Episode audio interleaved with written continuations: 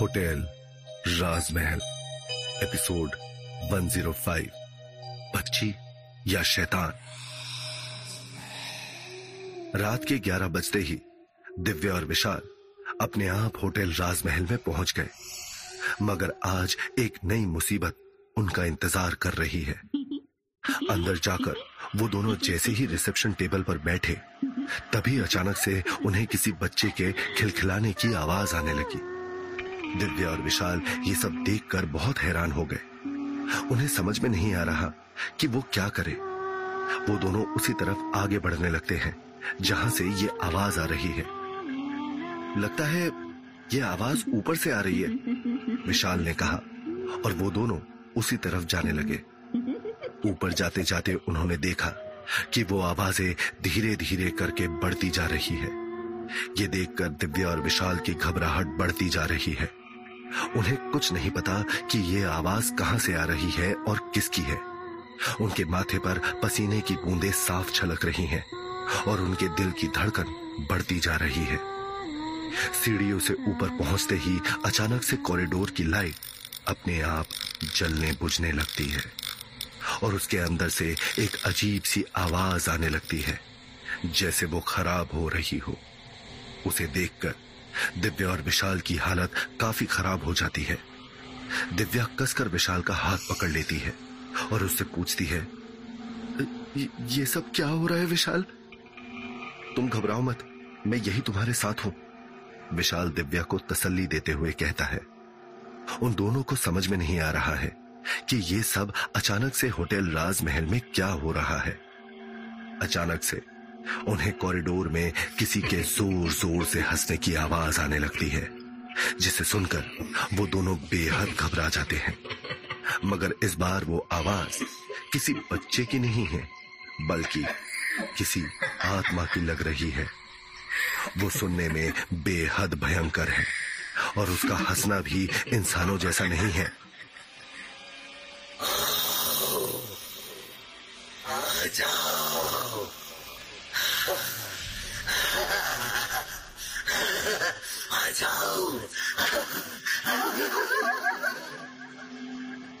हँसते हँसते वो आवाज़ उन्हें अपनी तरफ़ ही पुकार रही है।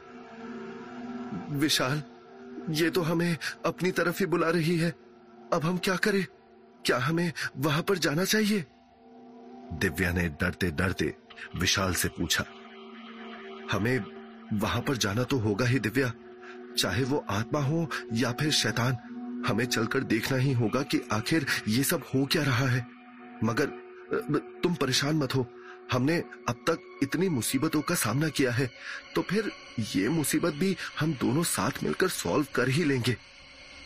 विशाल ने दिव्या को हिम्मत देते हुए कहा, अभी वो दोनों आगे बढ़ने ही वाले हैं, कि तभी उन्हें ऐसा महसूस हुआ जैसे कोई साया हवा की रफ्तार से उनके पीछे से गुजरा हो। वो दोनों एक झटके से पीछे मुड़कर देखते हैं, मगर उन्हें वहाँ पर कोई दिखाई नहीं देता। विशाल, मुझे यहाँ पर कुछ ठीक नहीं लग रहा।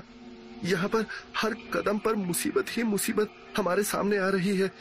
कहीं हम किसी गलत जगह तो नहीं जा रहे हैं। दिव्या के चेहरे की घबराहट साफ़ दिखाई दे रही है, मगर विशाल के पास इस वक्त उसके किसी सवाल का जवाब नहीं है। वो खुद भी नहीं जानता कि वो दोनों किस रास्ते चल रहे हैं और आगे चलकर उनके सामने क्या होने वाला है। वो दोनों डरते डरते कॉरिडोर में आगे बढ़ने लगे। मगर तभी अचानक से उनसे कुछ ही दूर एक कमरे के दरवाजे से ठक ठक आवाज़ आने लगी। उसे सुनकर दिव्या और विशाल बहुत हैरान हो गए। क्या इसी कमरे में उस बच्चे की आवाज़ आ रही थी? मुझे लगा था कि वो कमरा थोड़ा दूर है। दिव्या ने कुछ सोचते हुए कहा, लग तो मुझे भी यही रहा था। चलो, चलकर देखते हैं कि बात क्या है। दिव्या और विशाल जैसे जैसे आगे बढ़ रहे हैं, वो आवाज़ भी बढ़ती जा रही है। ऐसा लग रहा है जैसे कोई ज़ोर ज़ोर से उस दरवाजे को पीट रहा हो और उसे खोलकर बाहर आना चाहता हो। उस आवाज़ से ऐसा महसूस हो रहा है कि वहाँ पर कोई एक नहीं, बल्कि बहुत सारे लोग हैं। विशाल धीरे धीरे कदम बढ़ाते हुए उस दरवाजे की तरफ़ आगे बढ़ने लगता है। मगर दिव्या तुरंत उसका हाथ पकड़ लेती है। मुझे बहुत डर लग रहा है विशाल। क्या पता इस दरवाजे के अंदर क्या हो? हमें हमें इसे नहीं खोलना चाहिए। हमारे पास और कोई चारा भी नहीं है, दिव्या। हमें इसे खोलकर देखना ही होगा कि ये सब क्या हो रहा है। ये कहकर विशाल ने अपना हाथ आगे बढ़ाया और उस दरवाजे के हैंडल को खोलने लगा। मगर जैसे ही विशाल ने उस हैंडल को टच किया, अचानक से वो दरवाज़ा ज़ोर ज़ोर से हिलने लगा और उसके अंदर से एक रोशनी बाहर की तरफ़ आने लगी। विशाल ने काफ़ी मुश्किल से वो दरवाज़ा खोलने की कोशिश की और जैसे ही उसने वो दरवाज़ा थोड़ा सा खोला, तभी उसके अंदर से लगभग आठ, दस हाथ दरवाजे की थोड़ी सी दरार से निकलकर बाहर आ गए। उन हाथों से खून टपक रहा है और उनके बड़े बड़े और काले कंदे नाखून हैं। उस थोड़ी सी जगह से दिव्या और विशाल को सिर्फ़ वो हाथ दिखाई दे रहे हैं और कुछ भी नहीं। मगर इसके बावजूद भी उन दोनों के चेहरे की हवाइयाँ उड़ने लग जाती हैं। ये सब देखकर दिव्या डर के मारे ज़ोर से चीख उठी। विशाल तुरंत दरवाज़ा बंद करने की कोशिश करने लगता है मगर तभी अचानक से वो सारे हाथ विशाल के हाथों को कसकर पकड़ लेते हैं और उसे बुरी तरह से नोचने लगते हैं। आ, आ, आ! विशाल दर्द के मारे बुरी तरह से छटपटा उठता है। उसके हाथों पर चोट लगने की वजह से खून बहने लगता है। इसके बावजूद भी वो उस दरवाजे को बंद करने की पूरी कोशिश कर रहा है।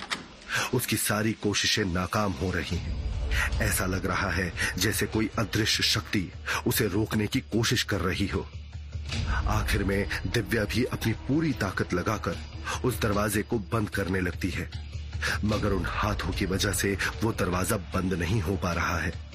वो सारे हाथ बुरी तरह से उस दरवाजे पर रेंग रहे हैं और विशाल के हाथों को बुरी तरह से नोच रहे हैं।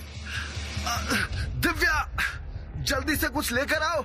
मैं अब इस दरवाजे को और ज़्यादा नहीं पकड़ सकता। आ, मेरे हाथ जवाब देने लगे हैं। विशाल ने ज़ोर से चिल्लाते हुए कहा। विशाल की बात मानकर दिव्या अभी तुरंत भागती हुई पूरे कॉरिडोर में कुछ ढूँढने लगी। और तभी उसे पर्दे के पास एक बड़ा डंडा दिखाई दिया। दिव्या तुरंत उसे लेकर आ गई और ज़ोर ज़ोर से उन हाथों पर मारने लगी। कुछ देर के बाद वो हाथ उस दरार से अपने आप अंदर चले गए और विशाल ने तुरंत एक झटके से उस दरवाजे को बंद कर दिया। दरवाजे को बंद करते ही विशाल गहरी सांस लेते हुए ज़मीन पर बैठ गया। उसके हाथ में बेहद दर्द हो रहा है और वो काफ़ी थका हुआ महसूस कर रहा है। उसकी साँसें फूली हुई हैं और उसका पूरा शरीर पसीने से लथपथ हो चुका है। दिव्या तुरंत उसके पास आई और उसे संभालते हुए पूछा, विशाल विशाल, तुम ठीक तो हो ना? ओ नो, तुम्हारे हाथ से तो खून बह रहा है। एक तो ये होटल इतना मनहूस है कि यहाँ पर एक आत्मा से निपटने जाओ तो बाकी सारी पीछे पड़ जाती हैं। पता नहीं ये सब हमसे क्या चाहते हैं? दिव्या ने परेशान होते हुए कहा विशाल ने गहरी सांस लेते हुए कुछ देर बाद जवाब दिया हाँ मैं ठीक हूँ। ये खून भी अपने आप कुछ देर में बंद हो जाएगा। मगर हमें पहले चलकर देखना होगा कि वो बच्ची की आवाज़ कहाँ से आ रही है। उन्होंने देखा कि एक कमरे से किसी छोटे बच्चे के खिलखिलाने की आवाज़ आ रही है। वो आवाज़ सुनने में बेहद प्यारी और मासूम लग रही है। लेकिन दिव्या और विशाल जानते हैं कि वो दोनों होटल राजमहल के अंदर है और यहाँ पर कुछ भी प्यारा और मासूम नहीं होता। हर चेहरे के पीछे एक गहरा राज छुपा हुआ है, जो बेहद डरावना और भयानक होता है। हर दरवाजे के पीछे एक दिल दहलाने वाली कहानी छुपी हुई है, जिसे सुनकर किसी भी इंसान की रूह काँप जाए। आगे चलते चलते उन दोनों ने देखा कि वो आवाज़ एक कमरे के अंदर से आ रही है। उस कमरे के अंदर की रोशनी दरवाजे के नीचे से आती हुई बाहर तक फैली हुई है। विशाल ने धीरे से वो दरवाज़ा खोलकर देखा तो उसके अंदर एक छह या सात साल की छोटी सी बच्ची है और वो अपनी गुड़िया के साथ खेल रही है। उस लड़की ने सफ़ेद रंग का एक बारबी वाला फ्रॉक पहना हुआ है। और अपने सर पर एक छोटी सी चोटी बनाई हुई है। उसके घुंघराले बाल उसके चेहरे पर आ रहे हैं और उसकी बड़ी बड़ी गोल आँखें उसे बेहद सुंदर बना रही हैं। वो दिखने में किसी छोटी गुड़िया से कम नहीं लग रही। वो जब जब मुस्कुरा रही है, तब तब बेहद मासूम लग रही है। उसे देखकर दिव्या और विशाल के चेहरे पर भी एक मुस्कान आ जाती है। दिव्या ने आज से पहले इतनी क्यूट बच्ची को कभी नहीं देखा और उसका दिल पिघलने लगता है। दिव्या और विशाल को देखते ही वो बच्ची प्यार से मुस्कुराने लगती है और अपने हाथ से इशारा करके उन दोनों को अपने पास बुलाने लगती है। वो अभी खिलखिलाते हुए अपनी गुड़िया के साथ खेल रही है और एक गाना गा रही है, जिसकी आवाज़ पूरे कमरे में गूंज रही है। लकड़ी की काठी काठी पे घोड़ा, घोड़े की तुम पर जो मारा तोड़ा। दौड़ा दौड़ा दौड़ा, घोड़ा, दुम उठा के दौड़ा।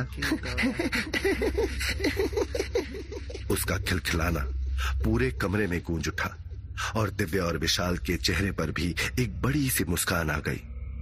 दिव्या अपने कदम बढ़ाती हुई उस बच्ची की तरफ़ जाने लगी। वो पूरी तरह से उसके मासूमियत में खो चुकी है। उसे ऐसा लग रहा है जैसे वो अपने वश में ही नहीं है। मगर तभी अचानक से विशाल उसका हाथ पकड़ लेता है और उसे अपनी तरफ़ पीछे खींच लेता है। दिव्या हैरानी से उसकी तरफ़ देखती है, मगर विशाल कहता है, उसके इतने पास जाओ। हम नहीं जानते कि वो कौन है। बेशक दिखने में वो प्यारी लग रही है, मगर मुझे कुछ ना कुछ गड़बड़ लग रही है। विशाल की बात सुनकर दिव्या ने भी कुछ नहीं कहा, और वो चुपचाप पीछे खड़ी हो गई और ध्यान से उस लड़की को देखने लगी। बेटा, आप कौन हो? आपका क्या नाम है? दिव्या ने बहुत प्यार से उस बच्ची से पूछा, लेकिन इसके बावजूद भी उस बच्चे ने कोई जवाब नहीं दिया, और वो बस आराम से अपनी गुड़िया के साथ खेलती रही। ऐसा लग रहा है, जैसे उसके कानों तक दिव्या की आवाज़ पहुँच ही नहीं रही है। दिव्या और विशाल हैरानी से एक दूसरे की तरफ़ देखने लगते हैं। तभी अचानक से उस कमरे का माहौल बदलने लगता है और उस बच्ची का खिलखिलाना उसकी तेज चीखों में बदल जाता है। वो दोनों तुरंत घबराकर उस बच्ची की तरफ़ देखते हैं। वो बच्ची तुरंत उठ खड़ी हो जाती है और ज़ोर ज़ोर से ऊपर नीचे कूदने लगती है। उसकी आँखों से आँसू बह रहे हैं और वो अपने हाथों को ऐसे हिला रही है जैसे उसे बेहद दर्द हो रहा हो। देखते ही देखते उसका चेहरा बदलने लगता है और वो बिल्कुल सफ़ेद हो जाती है। उसके हाथों पर जख्म उभरने लगते हैं और उनसे खून बहने लगता है। दिव्या और विशाल ये सब देखकर बेहद घबरा जाते हैं और तुरंत उस लड़की की तरफ़ आगे बढ़ने लगते हैं। मगर तभी अचानक से उस कमरे से मिट्टी के तेल की बदबू आने लग जाती है और दिव्या और विशाल के कदम वहीं पर रुक जाते हैं। विशाल, ये तो मिट्टी की तेल की बदबू है, मगर ये कहाँ से आ रही है और यहाँ पर मिट्टी का तेल कौन लेकर आया? दिव्या और विशाल दोनों इधर उधर देखने लगते हैं, मगर उन्हें कुछ दिखाई नहीं देता। वहीं दूसरी तरफ़ वो लड़की अचानक से बिल्कुल शांत होकर खड़ी हो जाती है। इस वक्त उसका चेहरा किसी शैतानी आत्मा की तरह दिखाई दे रहा है। उसकी बड़ी बड़ी आँखों के आसपास काले घेरे हैं और वो उन आँखों से दिव्य और विशाल को घूर रही है। उन दोनों को कुछ समझ में नहीं आ रहा कि वो क्या करे। और तभी देखते ही देखते उस बच्ची के शरीर में आग लग जाती है। ये सब देखकर दिव्या तुरंत ज़ोर से चीख उठती है। ये देखकर विशाल के भी होश उड़ जाते हैं। वो बच्ची उन दोनों की आँखों के सामने चल रही है। मगर इसके बावजूद भी उसकी नज़रें सिर्फ़ दिव्या और विशाल पर ही टिकी हुई हैं। उसके चेहरे पर किसी तरह का कोई हाव भाव नहीं है और उसकी सारी मासूमियत गायब हो चुकी है।